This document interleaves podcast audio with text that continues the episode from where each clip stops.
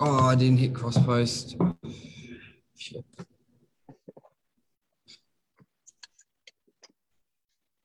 Good morning, everyone. Welcome to Morning Minutes. Myself, Michael Bergio, and James on episode 450. Should I buy the commercial property I'm renting is going to be the conversation today. Myself and James both work in the commercial market, and we commonly see tenants who rent property wanting to buy a factory. And I think after the last couple of years, we've seen such huge growth in capital growth of factory space where it's basically doubled. We haven't necessarily seen the same growth in rental returns. So we thought it'd be a good topic to discuss. Should I buy the factory I'm renting? James, how are you seeing that sort of industrial market the last sort of six to 12 months? It's definitely sort of been one of the strongest ones, hasn't it? Yeah, I think so. And I think, through COVID, it hasn't really taken much of a hit. So it's been one of the ones that stayed more consistent and it stayed more strong. And I think we've been lucky enough or fortunate enough to work on a couple of developments that have had quite a lot of warehouses for sale. So we've had some heavy involvement in the sales and the leasing of those. So we can draw quite close comparisons between the sale side and the rental side. And I think you're right in saying that the rents haven't quite caught up to the capital growth that we've expected. So it stayed strong, but it hasn't really moved in parallel with the sales to the rentals, as you might expect. So it's been an interesting one. How do you sort of see it, Michael? Yeah, let's take, you're referring to the development in Chroma, Villiers Parade. Yeah. Like when they did the price list, I think end of around 2020. So they were doing their storage units, let's say it's $5,000 or $6,000 a meter. And when that happened, when they did their pricing, they had in comparison to Brookvale, which was probably around $6,000 to $6,500 a square meter. Now Brookvale factories in the last 18 months has gone up to about $10,000 a square meter. So huge growth. So the developer has kept his stock at the same price because he wants to sell out the last sort of remaining two.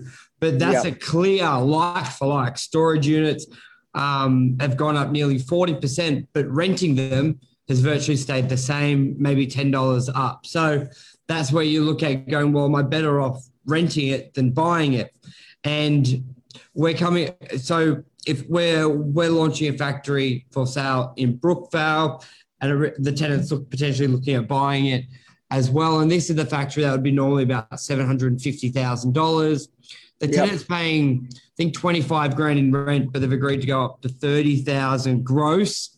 And I was just sort of thinking through the numbers.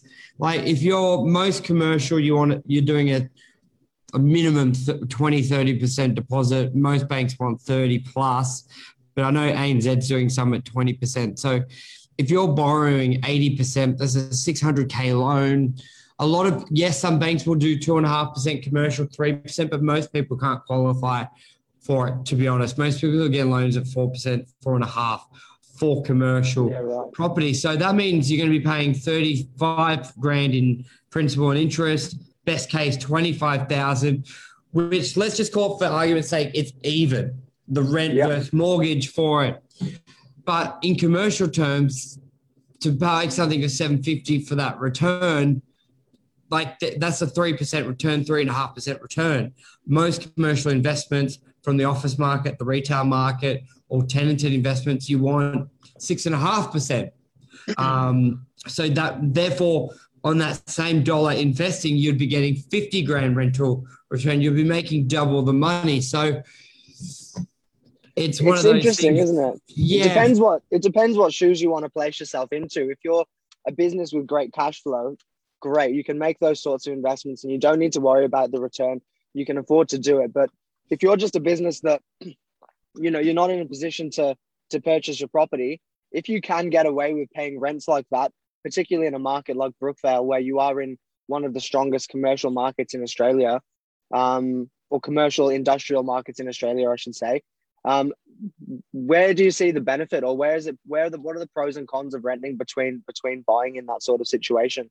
That example you used of that property we have for sale that we've just rented as well, it doesn't quite add up, but I suppose it depends on the longevity of the of the situation you're trying to put yourself into.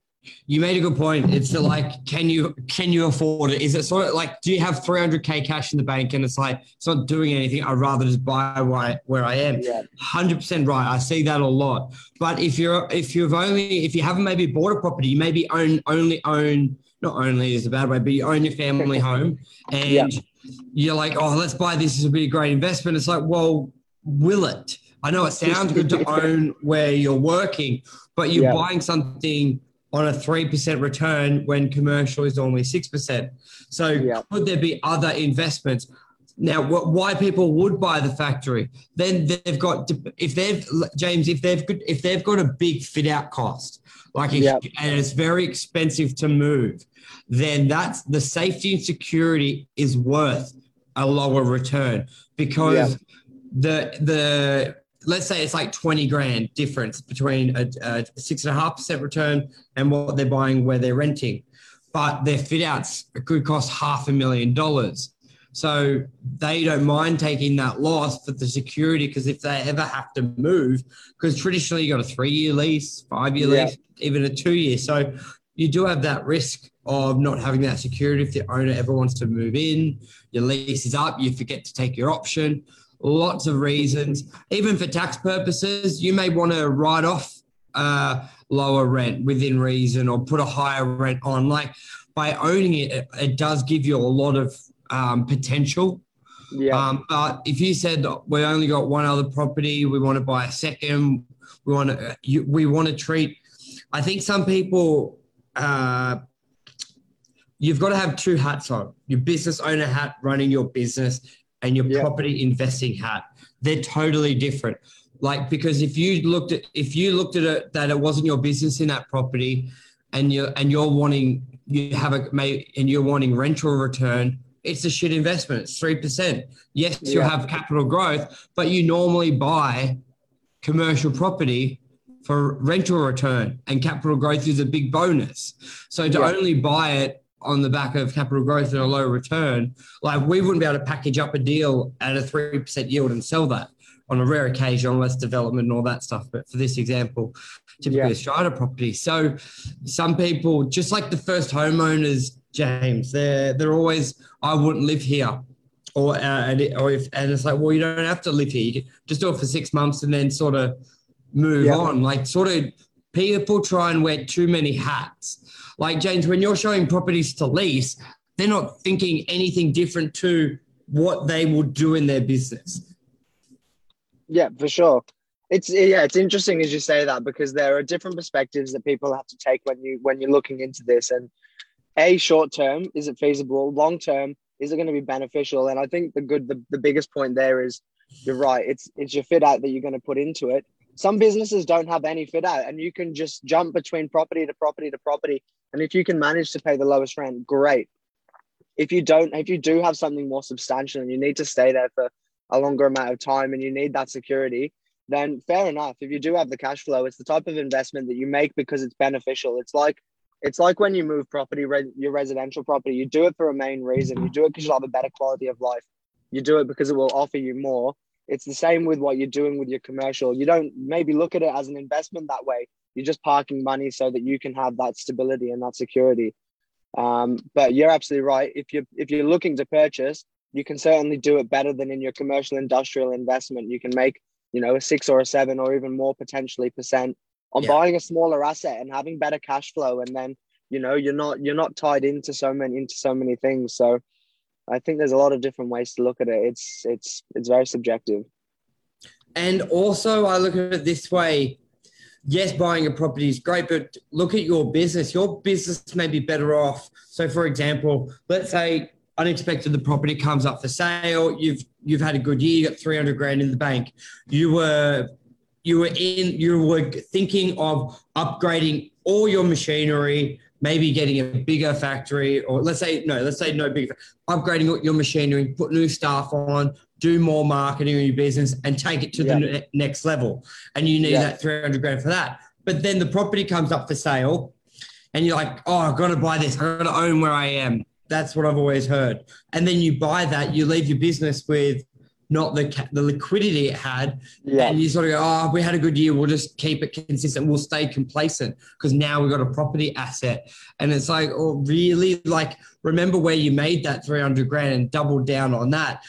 We had a conversation with Mark and I the other day where you may never buy a property, or there's a lot, but be good with your money. There's a lot of people who focus on their business, double down on their business, triple down on their business, $1 in, they invest $1 back in. And by time, and then for 20 years, they look back and they've done really well. They've got money. Then they're buying a lot of properties with no debt, but they've just focused on their business. They haven't worried about property because they look to go, okay. And where I come from that, let's say best case, you make 10% a year on your property asset, which is at $750,000, you're making $75,000. Yep. You may be able to make $200,000 a year if you focus on your business, if you have marketing behind your business. So it's just about going what's better for you in the short term and in the long term. Yeah. And then reassess. Don't get me wrong, plenty of benefits are only where you are. But I just spoke with you off camera, James. My mechanic called me and they were doing a rent review on his factory. And he's like, oh, should I just move and try and buy one like this? And I was like, isn't that factory the ideal size for you? And he goes, yes. I go, well, how big is it? And it was like 380 square meters. And I was like, that would cost you $2.2 million to buy. And you're only paying like $70,000 rent for it. That's a shit investment. If I brought you a $2.2 million purchase and you were paying $70,000, you'd be like, oh, no, thank you. I'll find something else. So that's where I can see that discrepancy. Will that continue? It may, like the capital growth has just been so big for Brookvale in particular so quickly. Like even talk about Villiers, James, with the new sales, with the unit, the factory sales, even in the last sort of couple months in the business varieties. Holy shit, half these businesses I didn't even know would even be Brookvale or Chroma. Yeah, and they just come out of the woodworks. I think I was just thinking about what you were saying there, Michael, and it really is. It depends on the type of personality you are, the type of person you are. Where do you place the most weight? I think some people put a lot of pressure on themselves. As you say, maybe I have to reinvest everything back into the business. It's all about the business. And then some people do have the idea that property is the only way on top of the business that I'm going to make money. So it's individualized for every single person that you sort of put it to, but there's no real right or wrong. I suppose it just depends on where you place more weight on in your own life. It's hard to advise someone when they're in that situation because they're emotionally connected to it on one side, and they're physically connected onto the other side of the business. So as agents, can we advise them on the best decision? We can advise them on what is. If they're honest, like not honest, if they're open, but you got to build that rapport and that trust. They're not going to tell. Like a lot of good clients, I have that conversation and I know what their business is like. I can be like, "Is this really best? When you talk about buying a machine, why don't you buy that?" Like some clients you can, but some you only meet them once and they're not going to be like, "Hey, I make this in my business, and I've got all this." So it is very tough. So for clients out there, get a financial planner. Speak to someone who is very successful in business and in property. Yeah. Don't speak to your mate at the barbecues, bought nothing, done nothing. Speak to someone going, should I put because buying a property is great, but it's also not cheap.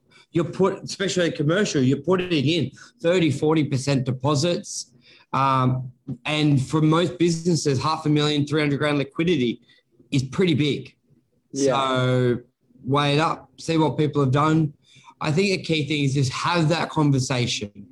And that's the main point of today, because I speak to a lot of people and their initial thought, they don't even consider anything else. They don't even consider the liquidity repercussions, the interest rate versus return. It's like, well, is this a good investment? Just because I'm here, is it good to buy? Like, would someone else buy this, like with this friend? It's like, look at those things, especially as you said, the fit out, if you're easy to move. Some businesses are growing, and if you buy that factory and then in 2 years it's too small, you're so reluctant to move because you bought it. Yeah. And you don't want to move.